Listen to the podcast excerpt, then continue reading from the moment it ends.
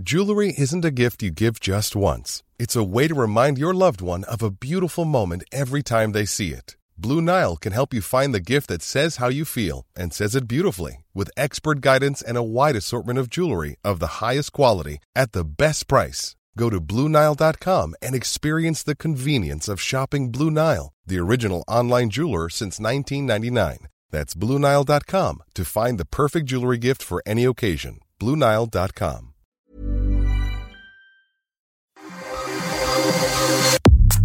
Nada más por convivir. Política, cultura y ocio con Juan Ignacio Zavala y Julio Patán.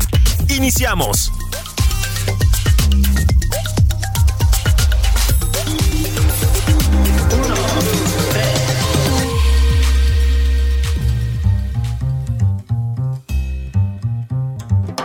Bueno, ¿qué pasó, niñas y niños, sobrinas y sobrinos? Bendiciones, ¿cómo están? Estamos en Nada más por convivir, edición de los domingos. Ya saben que este día lo dedicamos a hablar con personas de grandes talentos, personas con importancia en la vida pública mexicana, personas que se dedican, que se pueden dedicar a cualquier cosa, ¿no? Hemos hablado aquí con actrices y actores, hemos hablado con escultores, hemos hablado con historiadores, con arqueólogos, con políticos, hemos hablado con quien se ha dejado, pues. Hoy vamos a hablar con un escritor y además con un escritor que tiene muchísimo éxito, este, y que se merece tener éxito, sobre todo, que eso es lo más importante. Probablemente han leído alguna de sus varias novelas sobre la historia mexicana, Lázaro Cárdenas recientemente, eh, probablemente leyeron esa, esa novela sobre, voy a, voy a citar un clásico, el deporte que todos los otros deportes quisieran ser, que es el boxeo, con la muerte en los puños, a propósito, este título prestado por el gran José Alfredo, en fin, Tal vez lo han oído en una conferencia, tal vez lo han leído como columnista. Pedro Ángel Palou, ¿cómo estás? Muy bien, muy contento, Julio, muchísimas gracias. Qué gusto saludarte. Oye, vamos a lo más reciente, si te parece. Novela claro. nueva, México, la novela. Una novela sobre cuatro familias. Antes de que entremos un poco a la estructura de la novela, si te parece, qué bien que le rindas homenaje al señor Bernal. Agarra su personaje, el famoso Filiberto García, uh -huh. que es el, el, protagonista del complot mongol, probablemente la mejor novela policíaca mexicana, este, gran novela, si no la han leído, y te lo llevas, te lo llevas contigo. Haces una cosa que se hace poco o nada en México, que sin embargo, por ejemplo, en la tradición norteamericana es muy, muy habitual, ¿no? Sí, en la, en, la, en la anglosajona en general, también en Inglaterra, ¿verdad? Este, hay excepcionales nuevas versiones de Bond. Eh, el mismo John Banville ha hecho un Philip Marlowe nuevo, eh, jugando con Chandler, y el, los herederos eh, me permitieron, digamos, es una especie de precuela y utilizar a Filiberto García antes de los años 50, finales de los 50, en el momento en que se cuenta el complot mongol. Y ese tipo de libertades yo creo que son libertades que fun son fundamentales para la literatura mexicana. Muchas veces nos quejamos de la falta de lectores, pero no hacemos este tipo de juego, nos tomamos muy en serio los escritores. Eh, no tenemos el libro de verano, el libro de, de, de, Navidad, como tiene la tradición anglosajona, en donde tienes lo mismo gente, eh, digamos, de una corriente más comercial o más, hasta escritores de primerísimo nivel. Absolutamente. Y te agarraste a uno de los más simpáticos. Fíjate que, si me permites, es, eh, a ver, una figura muy complicada, muy orientada al humor, Filiberto García, y muy crítica con aquel México. Y ahí vamos, ¿no? El complot mongol es una novela policíaca, eh, es una novela policíaca muy en clave satírica, pero también es una novela sobre aquel México, ¿no? El México del alemanismo, el México que está dejando atrás su, pues digamos, su condición de México postrevolucionario más eh, ultramontana. Creo que eso también es parte de lo que te atrajo del personaje, ¿no? Por completo, porque ¿cómo haces que un personaje que por un lado es un matón a sueldo eh, sea tan querible? Pues lo haces precisamente siendo una figura profundamente crítica de ese momento en que la familia revolucionaria empieza a consumir, digamos, el botín postrevolucionario y empieza esta corrupción eh, eh, absoluta que toca después prácticamente al todo el siglo XX mexicano, por lo menos la segunda mitad del siglo XX mexicano. Pero es un personaje, como bien dices, lleno de humor, profundamente querible. Sebastián del Amo lo representó también en, película muy bien hecho, ¿no? sí. Incluso con Bárbara Mori como como La Chinita, ¿no? Este, sí, sí, sí. Muy bien hecha también la película. En fin, es un, es un personaje que requiere todavía muchísimos homenajes, ¿no? No es el primero ni el último seguramente que se le harán. Eh, esta es una precuela, pero también podría haber eh, eh, novelas con ya Filiberto muy viejo, ¿no? En los setentas, por ejemplo, en los estertores de ese viejo prismo, por ejemplo, en el echeverrismo. Ahora sí, vamos un poco más ampliamente hacia México, hacia, esta, hacia su última novela, ¿no? Ya decíamos, son cuatro líneas, digámoslo así, cuatro familias las que nos cuentan la historia. una, no, no quiero hacer spoilers, pero bueno, es una novela que abarca un amplísimo pedazo de la historia mexicana y que tiene a un Humboldt gay. qué maravilla, qué absoluta maravilla. ¿De dónde viene eso?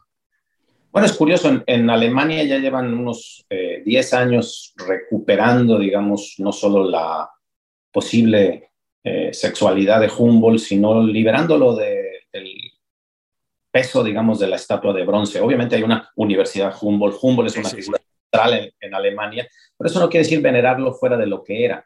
Eh, hoy hemos rescatado, en Alemania se han rescatado cartas, por ejemplo, a un viejo amor, antes de venirse a América. Y hay gente que ha especulado eh, que probablemente ese viaje eh, no solo es un viaje expedicionario con su amante Bonpland, eh, sino también es una manera de liberarse del hermano y de la presión y la represión en Alemania.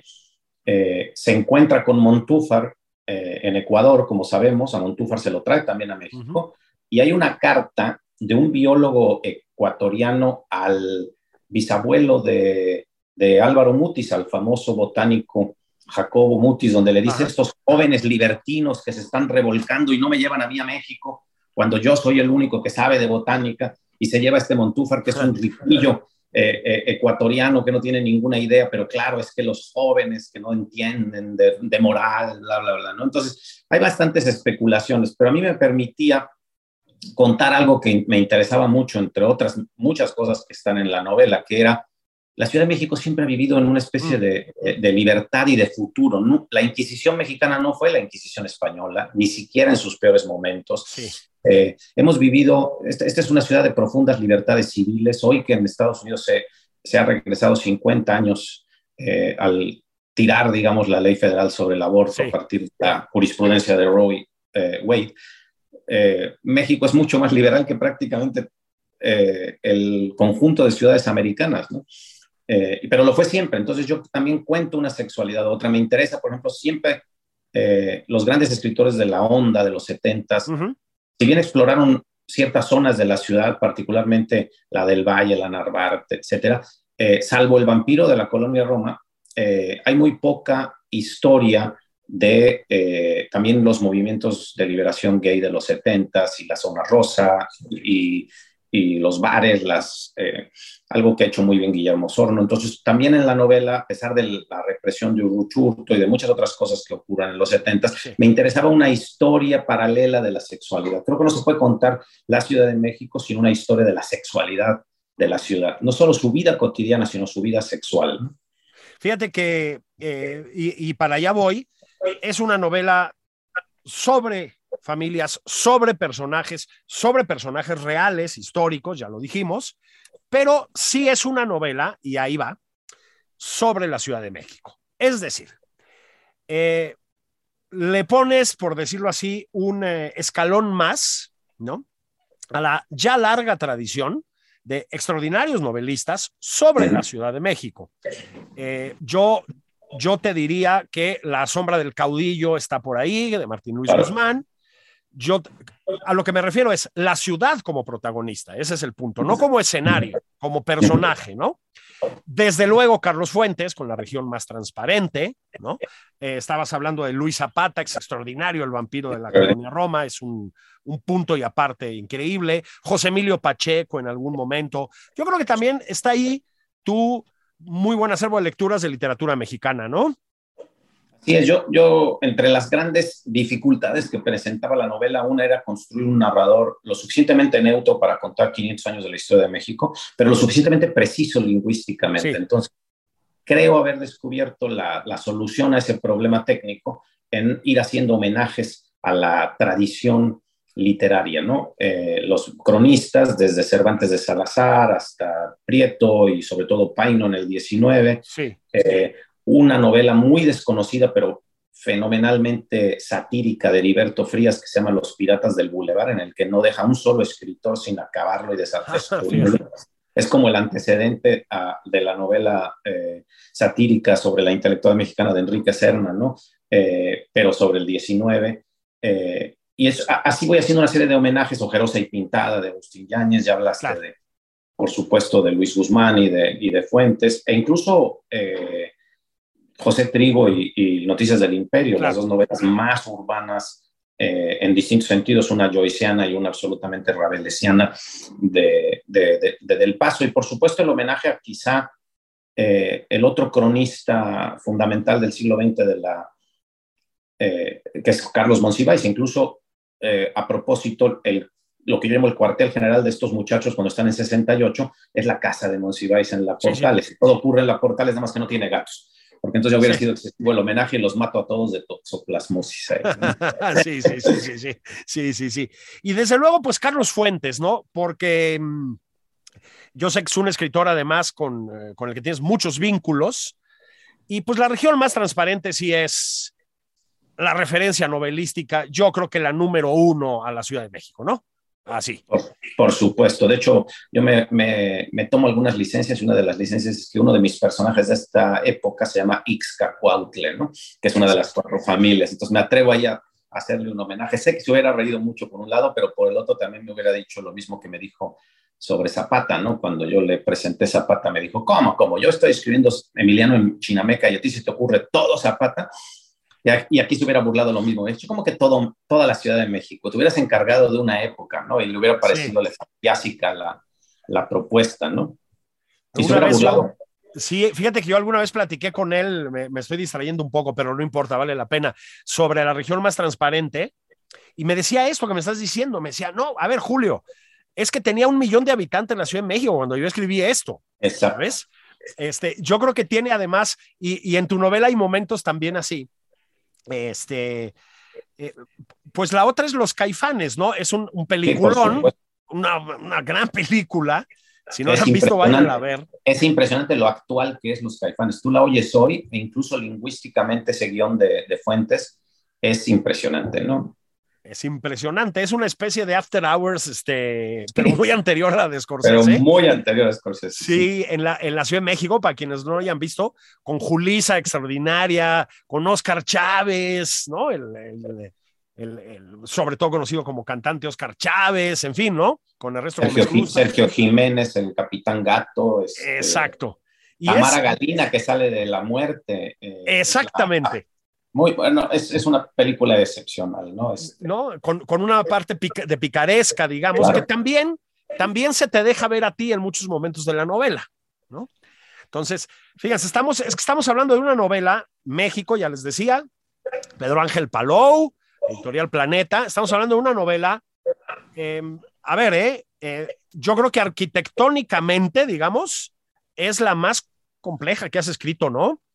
Sí, con, con, mucho, ¿no? La estructura era muy difícil. Yo no quería que fuera eh, un conjunto de fechas de efemérides, ¿no? Es decir, todos los puentes del calendario escolar serían los capítulos, sino que cómo hacer, cómo contar ciertos momentos de la historia de México, pero cuando ya les afectaron a los personajes, no cuando es el momento histórico, sino cuando ya la historia es vendaval. Eh, por ejemplo, la Ciudad de México en la, en la Revolución no sufrió ninguna batalla. Los, los mismos eh, zapatistas nunca se atrevieron a bajar de Milpa Alta. Y sin embargo, contar muy bien 1914, contar muy bien la decena trágica. Y entonces también me atrevo a hacer otro juego de humor ahí y la cuento desde la casa. Todo ocurre, lo estamos viendo todo desde la casa japonesa de Tablada y con sus dos este, criados japoneses. Y claro, está en Churubusco, está después del río Churubusco, en un pueblito que era pueblito todavía entonces, que es Coyoacán, y le están llegando las noticias mientras viene gente a caballo, él habla por teléfono, no sabe qué le está pasando a Félix Díaz. Yo quería contar un poco también eso, que eh, la Ciudad de México es una ciudad llena de sabores, llena de olores, llena de música, llena de sonidos, pero también es una ciudad hecha de pequeñas ciudades, Tacubaya, Tlalpan, eh, Nesa. Eh, entonces, a mí me interesaba que se notara, pues, que, y por eso también el recurso a la picaresca, que no es una ciudad no estoy contando la ciudad solo desde la perspectiva ni de las élites, ni del centro histórico, sino estoy contando la ciudad como un amalgamiento de ciudades, de épocas, eh, y por eso es que escogí cuatro familias bien disímiles, ¿no? Una familia prehispánica, que lo mismo tiene un albañil mayor de catedral que un eh, arqueólogo, y, talabarteros y gente que vive en Tacuba, eh, en Tacubaya también, en, la parte, digamos, campesina, porque no se nos olvide que Tacubaya también era la zona de las casas de veraneo, Sí.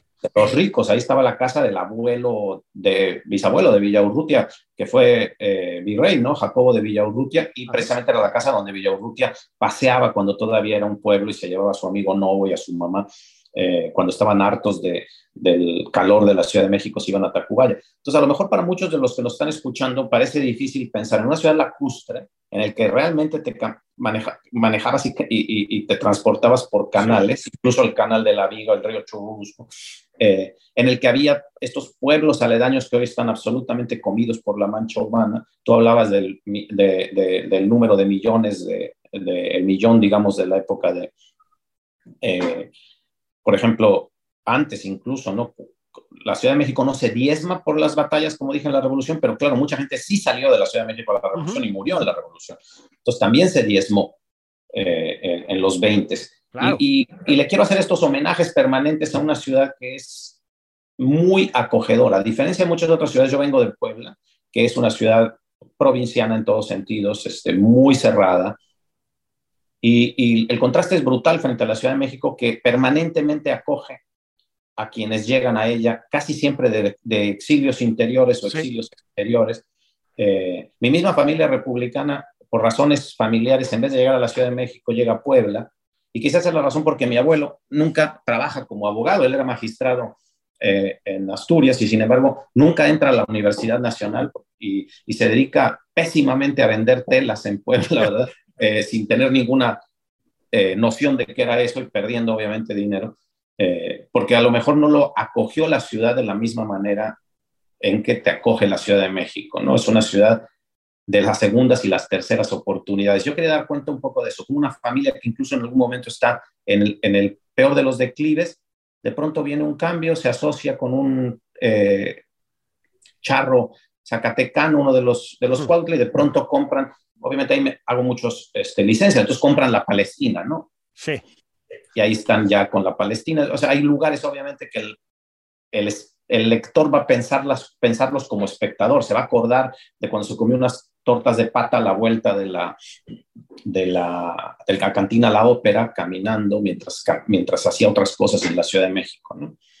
Fíjense, es que fíjense que Pedro Ángel Palou y yo compartimos una cosa que es muy rara. Y es que venimos de familias de asturianos que sin embargo son malísimos para los negocios. Lo lograron, ¿verdad? Lo lograron.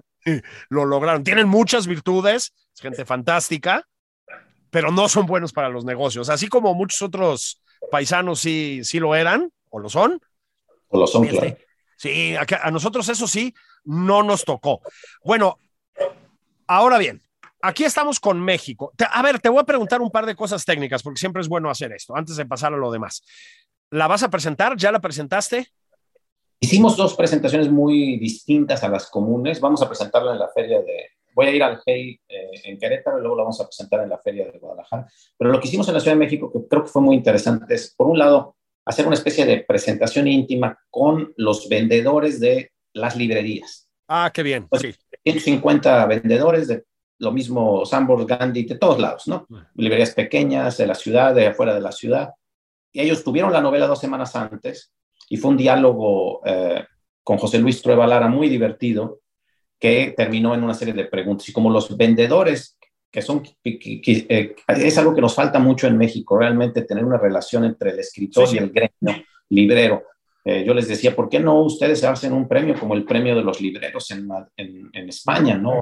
¿Por qué no interactuamos más? ¿no? Eso funcionó muy bien. Y lo otro que hicimos, que fue también súper atractivo, es eh, con la prensa cultural especializada, 11 periodistas y luego se agregaron dos gentes que hacen más bien blogs y, Twitter, eh, hicimos un tour por la Ciudad de México en camión, parándonos por siete, ocho lugares distintos de la, que, que, suceden en la novela. Nos bajábamos, hablábamos, platicábamos. Se dieron cosas muy divertidas. La gente creía que yo era un guía de turistas, entonces se anexaban, tomaban, la gente de la calle, ¿no? Tomaba videos frente al Monte de Piedad como si fuera un...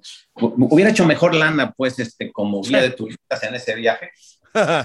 Este, fue muy divertido, fue muy interesante. Me enteré allí, por ejemplo, que me, me da un gran gusto y estuvo allí con nosotros con, en el recorrido entero, que el Instituto Mora tiene un diplomado para guías de turistas, que me parece una de esas maravillas. Historiadores mexicanos de hoy también piensen en la divulgación, no se queden en la academia y piensen cómo salir del aula y trabajar con la gente de a pie, que a veces dice muchas mentiras, obviamente, por la ciudad o que no tiene el conocimiento preciso y ha repetido una historia que le han contado. Entonces, eh, estuvimos en Templo Mayor, estuvimos precisamente en la casa de Humboldt, en el Hospital de Jesús, en la Alameda, nos intentábamos imaginar esa ciudad que ellos ya también habían leído en los libros. Y creo eh, pensando en, lo que en ese momento yo hice en 2003 con la novela de Vox, que, la propia editorial no lo quiso hacer, yo pagué esa presentación, que fue hacerla en La Maraca eh, con El Finito y Elena Poniatowska, con peleas de Vox. Eh, yo pienso que hemos cambiado mucho en, el marketing editorial en México para bien. En esa época, en 2003, parecía absurdo que alguien vendiera libros después de que pasabas con una cubeta con, con, cervezas. Y sin embargo, el día de la maraca vendimos 500 ejemplares, ¿no? Fíjate. Creo que no ha habido una presentación del libro que haya vendido más ejemplares, porque era obvio, pues venían las cervezas, te las regalaban, y al rato venía otra cubeta con alguien vendiendo con la muerte en los puños. Bueno, me parece que hoy ya no lo tiene que hacer el escritor, ya las editoriales son, han entendido que no todos los libros se pueden promover de la misma manera, y que cada libro requiere, obviamente, un, un libro que no sea sobre la ciudad, pues no va a tener un tour sobre la ciudad, pero este libro ellos entendieron, Sebastián Ansaldi, que es el nuevo director de marketing y comunicación del Planeta, entendió que había que promover, y es idea de él, de hecho, haberle hecho este curso. Vamos a hacer una pausa, querido, y seguimos hablando ya de toda tu obra previa y de lo que se te ocurra. Perfecto, encantado. Órale. Volvemos enseguida, estamos en Nada más por convivir. Estoy platicando con Pedro Ángel Palou este domingo, literatura, Ciudad de México, y ahí venimos con héroes patrios, boxeo, yo qué sé, a lo mejor hasta de comida poblana. Muy bien.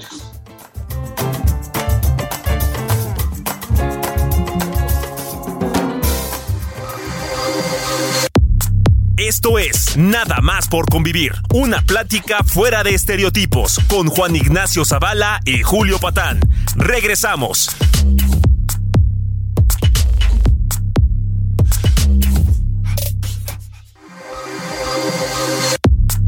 Ya estamos de regreso en Nada más por convivir. Aquí Juan Ignacio Zavala y Julio Patán.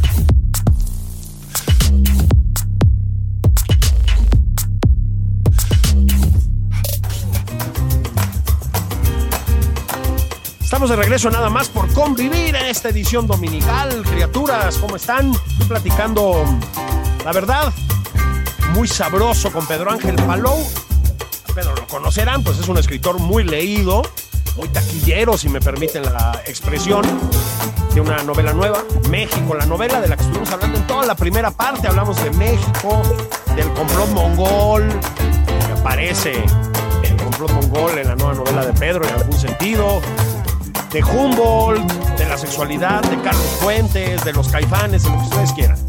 Pero, querido Pedro, me gustaría irnos ahora un poquito para mí.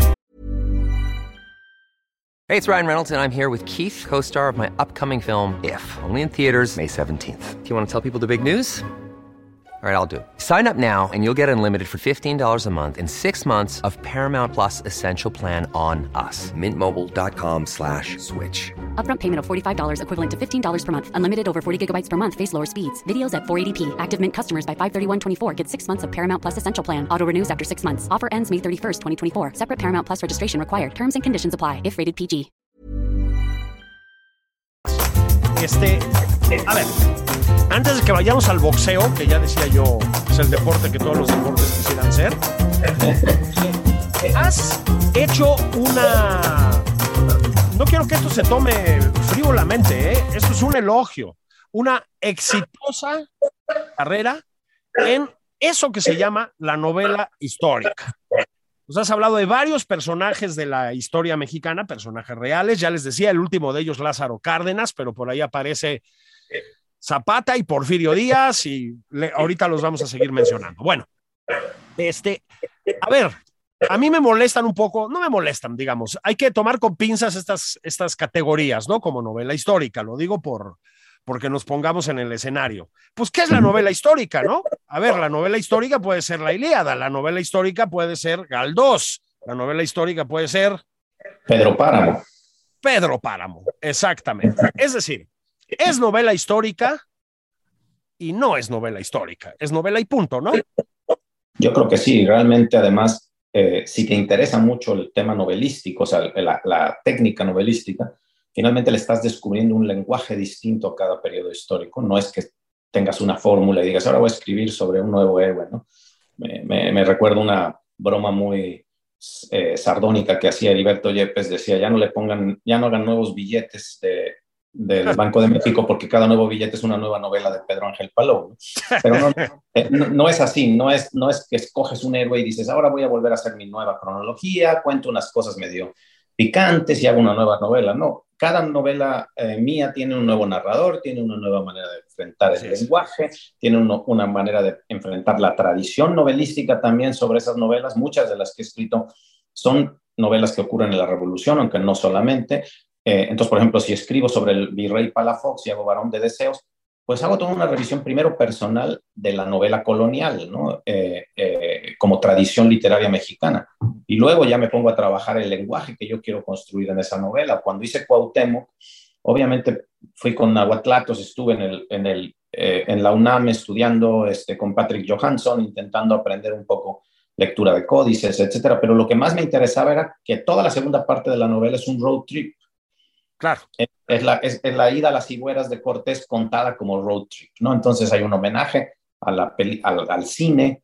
Eh, tienes toda la razón, ¿no? Yo por eso a veces he insistido en que no esta novela última, pero que las primeras eh, novelas yo las quería considerar más bien como ficción documental que novela histórica. Es decir, hay una ficción, pero hay un gran trabajo de investigación novelístico y el novelista, en el caso mío, tenía un prurito de verdad y no se atrevía, digámoslo, a cambiar la historia, es decir, todo lo que estas novelas contaban, lo mismo Morelos, eh, eh, que mi novela, eh, que finalmente es una especie de, de homenaje a, la, a Chotebrand y a las memorias de Ultratumba, que uh -huh. es la novela sobre Pancho Villa, que lo cuenta, la, la cuenta la cabeza cercenada de Pancho Villa, pero incluso en esa novela, el historiador muy acucioso que quisiera ir a comprobar lo que cuento en los documentos va a decir, ah, pues sí, claro, la historiografía lo tiene, eh, ese elemento lo tiene eh, clasificado, digamos, en la historia de ese personaje.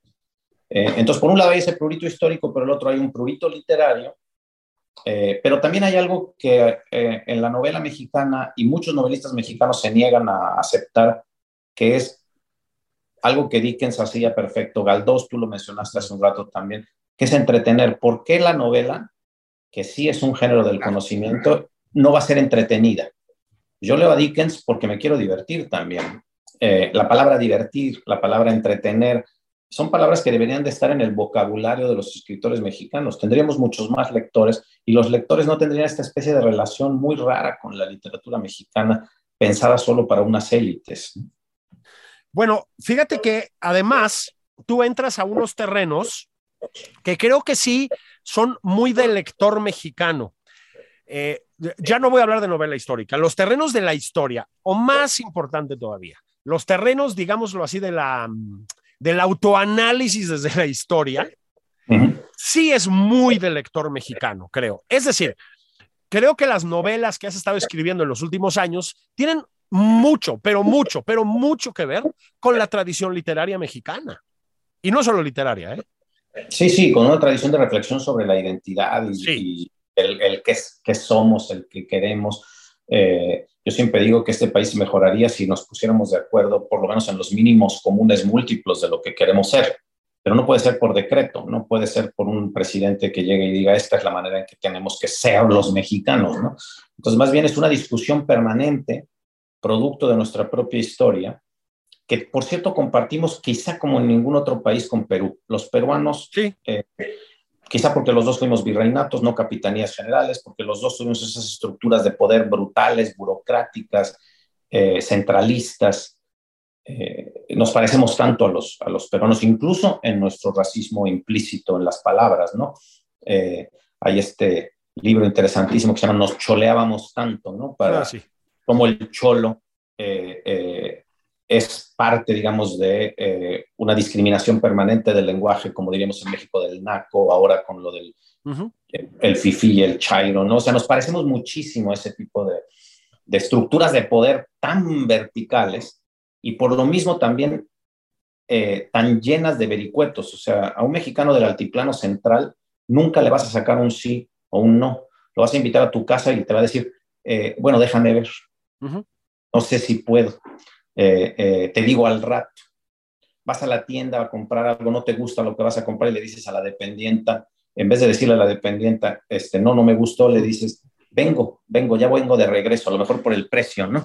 Pero nunca te atreves a decirle, no, no quiero ese suéter, ¿no? Sí. Este, no, al rato vengo, ¿eh? ¿eh? Hablamos por teléfono y lo primero que le decimos en el teléfono es, perdón, está perenganito, ¿de qué pides disculpas si estás empezando la conversación?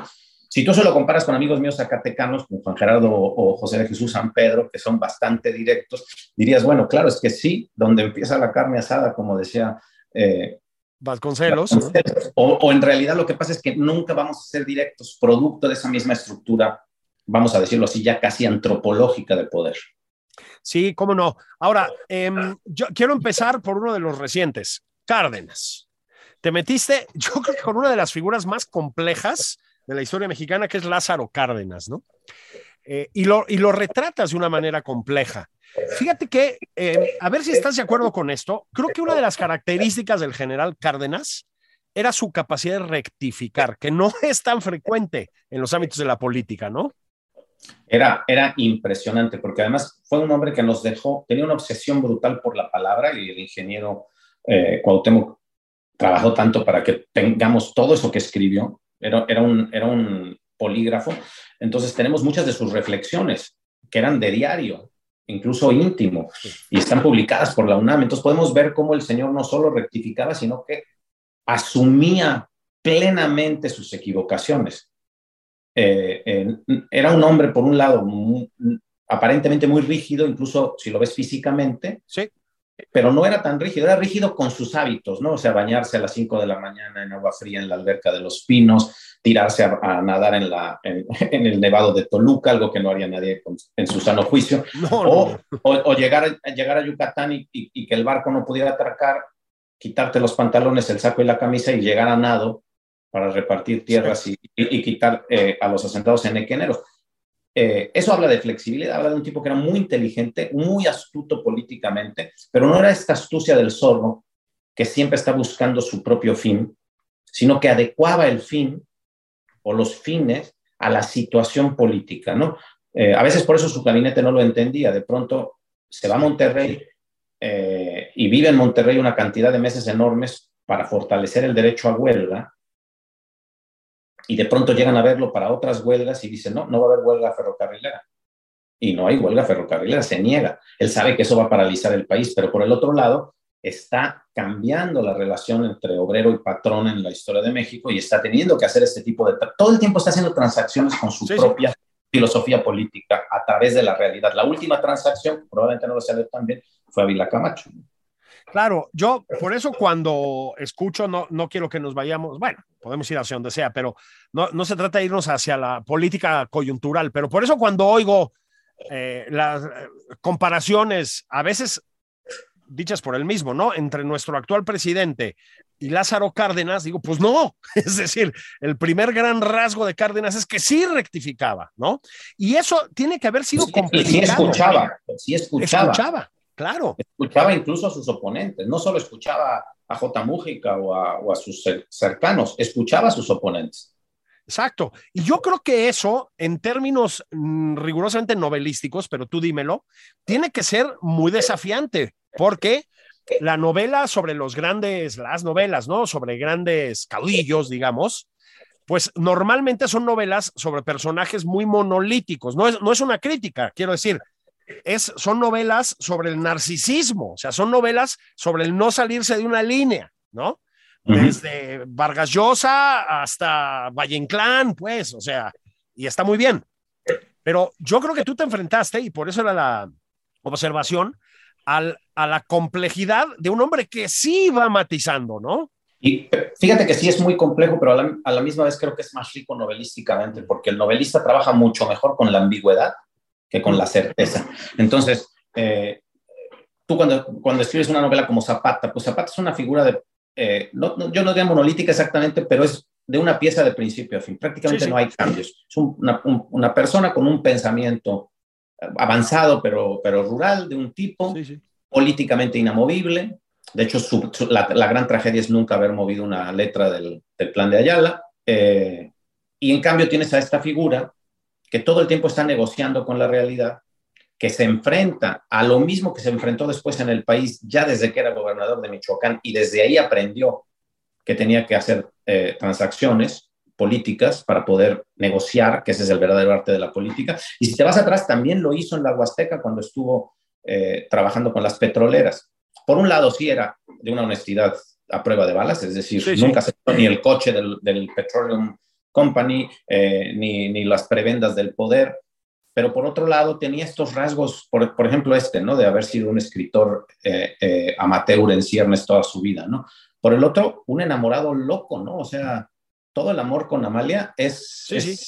es, interesantísimo por, este, desde el punto de vista del novelista, ¿no? Porque finalmente es una mujer muchísimo más joven que él, eh, la, la, la conquista, la mandan con las monjas a México, él hace todos los artilugios posibles para seguirla viendo. Eh, el hecho mismo de que le ponga los pinos a un lugar que no tiene pinos por un homenaje a una hacienda michoacana sí, sí. y luego tenga que sembrar un chingo de pinos para que haya pinos en los pinos y no le vayan a cambiar el nombre al homenaje que le hace a Amalia. O sea, imagínate que la casa presidencial durante décadas era un homenaje íntimo de amor a, a, Amalia Solórzano. Absolutamente. Oye, y luego, pues sí, Pancho Villa, ¿no? Hay, es, es este, ese yo creo que es complejísimo desde otro punto de vista, ¿no? Hay ahora un forcejeo muy fuerte, ¿no? Desde este, entre la historiografía, digamos, con pretensiones de oficial en el México contemporáneo y la otra, ¿no? En torno a la figura de Villa. Este. Totalmente. Es un personaje muy complicado, pero lo que es un hecho, y tú lo dices muy contundentemente, pues es que no es una especie de santo popular ni cosa que se le parezca, ¿no? No es Zapata, ¿no? No es Zapata. Eh, de hecho, Villa no tiene es, eh, estatua en Chihuahua hasta los años 60 y seguía siendo visto como un forajido, como un robavacas, como un pillo, digámoslo así, que no lo era, eh, o lo fue, por supuesto, ¿no? Villa es un poco como, yo siempre digo, como la María Félix de los héroes eh, revolucionarios. O sea, se inventó su propio mito, lo construyó maravillosamente.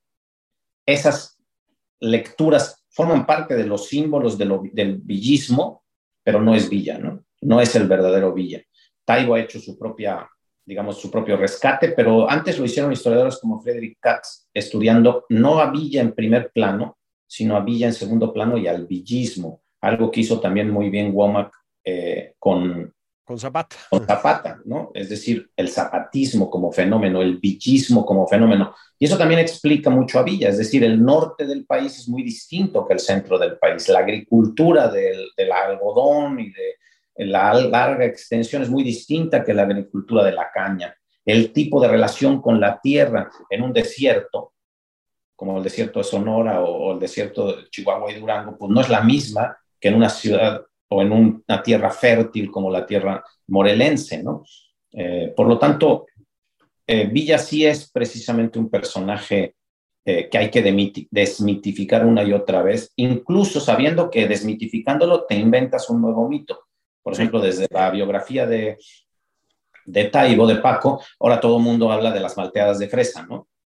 Sí. No es lo más interesante, ni, ni mucho menos de la biografía de Villa, ¿no? Pero tanto lo ha repetido él mismo que ahora todo el mundo dice, era abstemio. Eh, eh, Cosa cierta. Era abstemio y, tomaba malteadas de fresa. O sea, nos quedamos en la anécdota, ¿no? Así es. Y, y, y, en la, y en la mitificación en otro sentido, ¿no? El propio Paco, que yo creo que hizo un trabajo extraordinario, ¿eh? O sea, esto, Por supuesto, es, esto es otra, otra discusión, pero el propio Paco, eh, digamos, transforma la violencia de Villa, creo que Villa es, lo que no se puede negar es que es de una violencia desaforada, ¿no? Este, la transforma en una especie de expresión popular, ¿no? Bueno, claro. pues tampoco, ¿no? Este, la furia de un pueblo, pues tampoco, ¿no? Tampoco creo que tuviera ese tipo de conciencia, no era el Che Guevara que se creía eso, ¿no?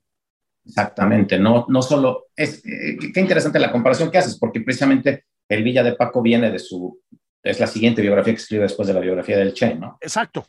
Y a veces, como, a, a veces como biógrafo quedas un poco como, te pasa a veces que quedas un poco con síndrome de Estocolmo, ¿no? Entonces, este, Villa no es, no es el Che. Villa tampoco es otros personajes de México, es un personaje tan singular, tan propio, que no hay otra manera de concebir a Villa más que con, la, con Villa mismo y con el villismo y con ese profundo uh, uh, rencor producido por, por, lo que le pasa en la infancia, por el tiempo que sí fue a Vigero sí. eh, cuando se pone el nombre, que es un rencor que está a flor de piel en cada uno de sus actos y que explica, por ejemplo, a, a, a Rodolfo Fierro Fierrito, ¿no? Sí. Y explica esa violencia. En cambio, tienes que cuando, por ejemplo, Zapata ya por fin se encuentra y se da la mano con eh, Felipe Ángeles, otro héroe de moda en este sexenio, eh, lo primero que le dice Zapata es, general, usted sí me combatió como caballero. Claro. O sea, de militar a militar, ¿no? Claro. Militar, hechi militar hechizo uno, el probablemente, por otro lado, el mejor militar que tuvo México, que es Felipe Ángeles. Es. Y los dos tratándose como generales, ¿no? General, usted sí, sí, sí fue un caballero, ¿no? Y mira que le hicieron la vida imposible al pobre de Zapata con técnicas como las técnicas de la guerra de los Boers, ¿no? Eh, eh, Sí. en, en Sudáfrica.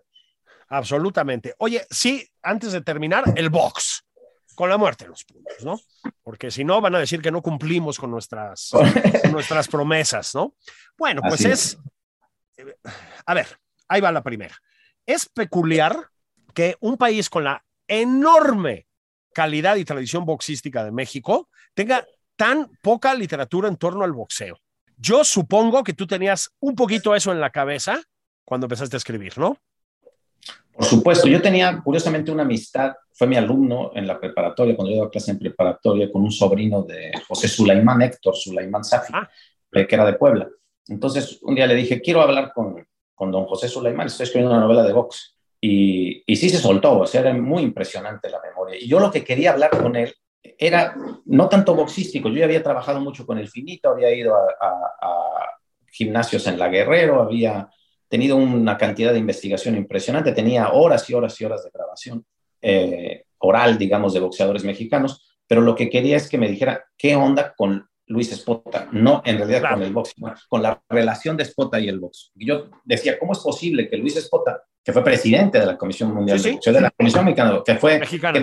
que, que de hecho mandó madrear a un crítico literario, cosa que me hubiera gustado a mí eh, con un boxeador en algún momento, ¿no? Este, al, Christ, al Christopher de la época. Este, ¿Sabes qué? Madréatelo, por favor. ¿no? Eh, no escribió realmente una novela sobre box, ¿no? Estuvo metido en tantos tongos Sí. que no le interesaba o la relación del box con él era una relación, sí, de gusto por ese deporte, pero a la misma vez comercial. Me interesaba mucho saber, ¿no? Y la relación de, de Sulaimán con Espota nunca fue buena, curiosamente. Yo lo descubrí en esa entrevista. Ah, fíjate, eso, eso yo no lo sabía. Yo Fíjate, pensé que se llevaban bien, ¿no? qué cosa es pota, ¿verdad? Porque además sí cambió al boxeo en un sentido positivo, ¿eh? En muchos supuesto. aspectos. Por supuesto, fue un gran presidente eh, de la Comisión Mexicana de Boxeo y eh, tiene, tiene novelas excepcionales que están en el lado de lo popular, ¿no? Más Jornadas del Hambre, Murió una Sí. mitad del río, no las novelas tanto sobre la vida política y, los pinos y el prio, los cedros, como, como aparecen en sus novelas.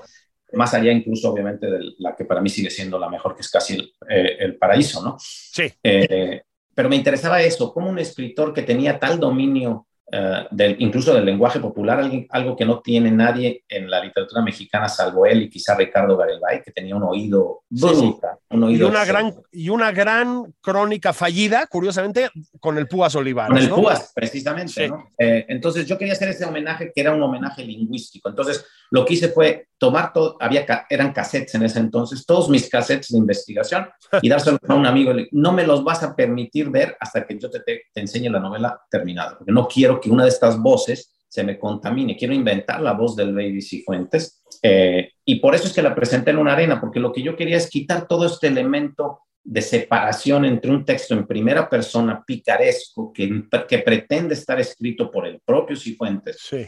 y todas las capas de lo literario, ¿no?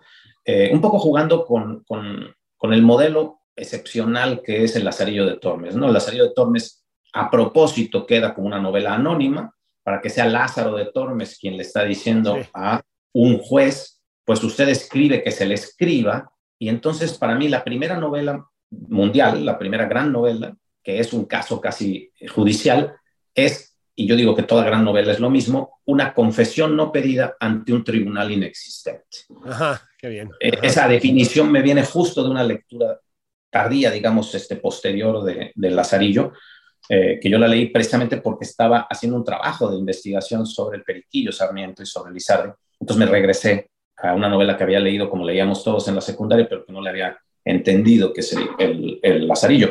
Yo quería escribir el Lazarillo de Torres. Ah, bueno, se me olvida otro gran, gran, gran, gran eh, novelista sobre la ciudad que no hemos mencionado y novelistas sobre lo popular con un manejo del lenguaje excepcional que es Vicente Leñero, ¿no? Ah, sí, eh, bueno, grande, grande Vicente Leñero. Entonces ahí está, por ejemplo, también en, en mí, eh, con la muerte en los puños, también hay un homenaje personal a El Evangelio de Lucas Gavilán, una novela que viniendo yo también de haber sido educado con jesuitas en su momento, cuando la lees era, era un gran impacto, ¿no? Es este, un escritor que conservó eh, el catolicismo hasta sus últimos días, eh, que siguió siendo, como dice Marco Antonio Campos en su novela Que la carne es hierba, un justo, está dedicada, si, si recuerdan que la carne es hierba, dice a Vicente Leñero un justo, y siguió siendo un justo toda su vida. Eh, y lo, lo, más divertido que me pasó, una de las cosas más bonitas que me han pasado en mi carrera literaria, si la quieres llamar así, fue precisamente eh, Leñero mandándome una carta con Marisol Schultz como uno de los primeros lectores de Con la muerte en los puños. Y de hecho, Fernando Sariñana, el, crítico, el director de cine, le pidió un guion que está escrito y que existe, que Estela me acaba de, mandar ah, eh, mira. de la Leñero, un guion de Con la muerte en los puños que tristemente nunca se filmó. Hay que filmarlo. Querido Pedro, qué, qué, bueno que platicamos. Muchas felicidades por México. Me refiero a México, la novela el otro México no tenemos tanto que festejar en este momento. este, pero de veras, muchas gracias. Manténnos al tanto de si lo presentas en la FIL, por ejemplo, de Guadalajara o en Monterrey, que ya viene. Que ya viene, para, para caerte y sonsacarte un par de tequilas. Maravilloso. Un gusto, como siempre, una conversión súper deliciosa. Gracias, Julio. Gracias, querido Pedro. Un abrazote.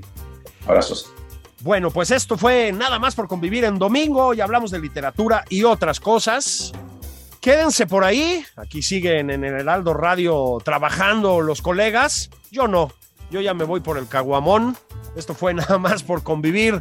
Un abrazote, muchas gracias.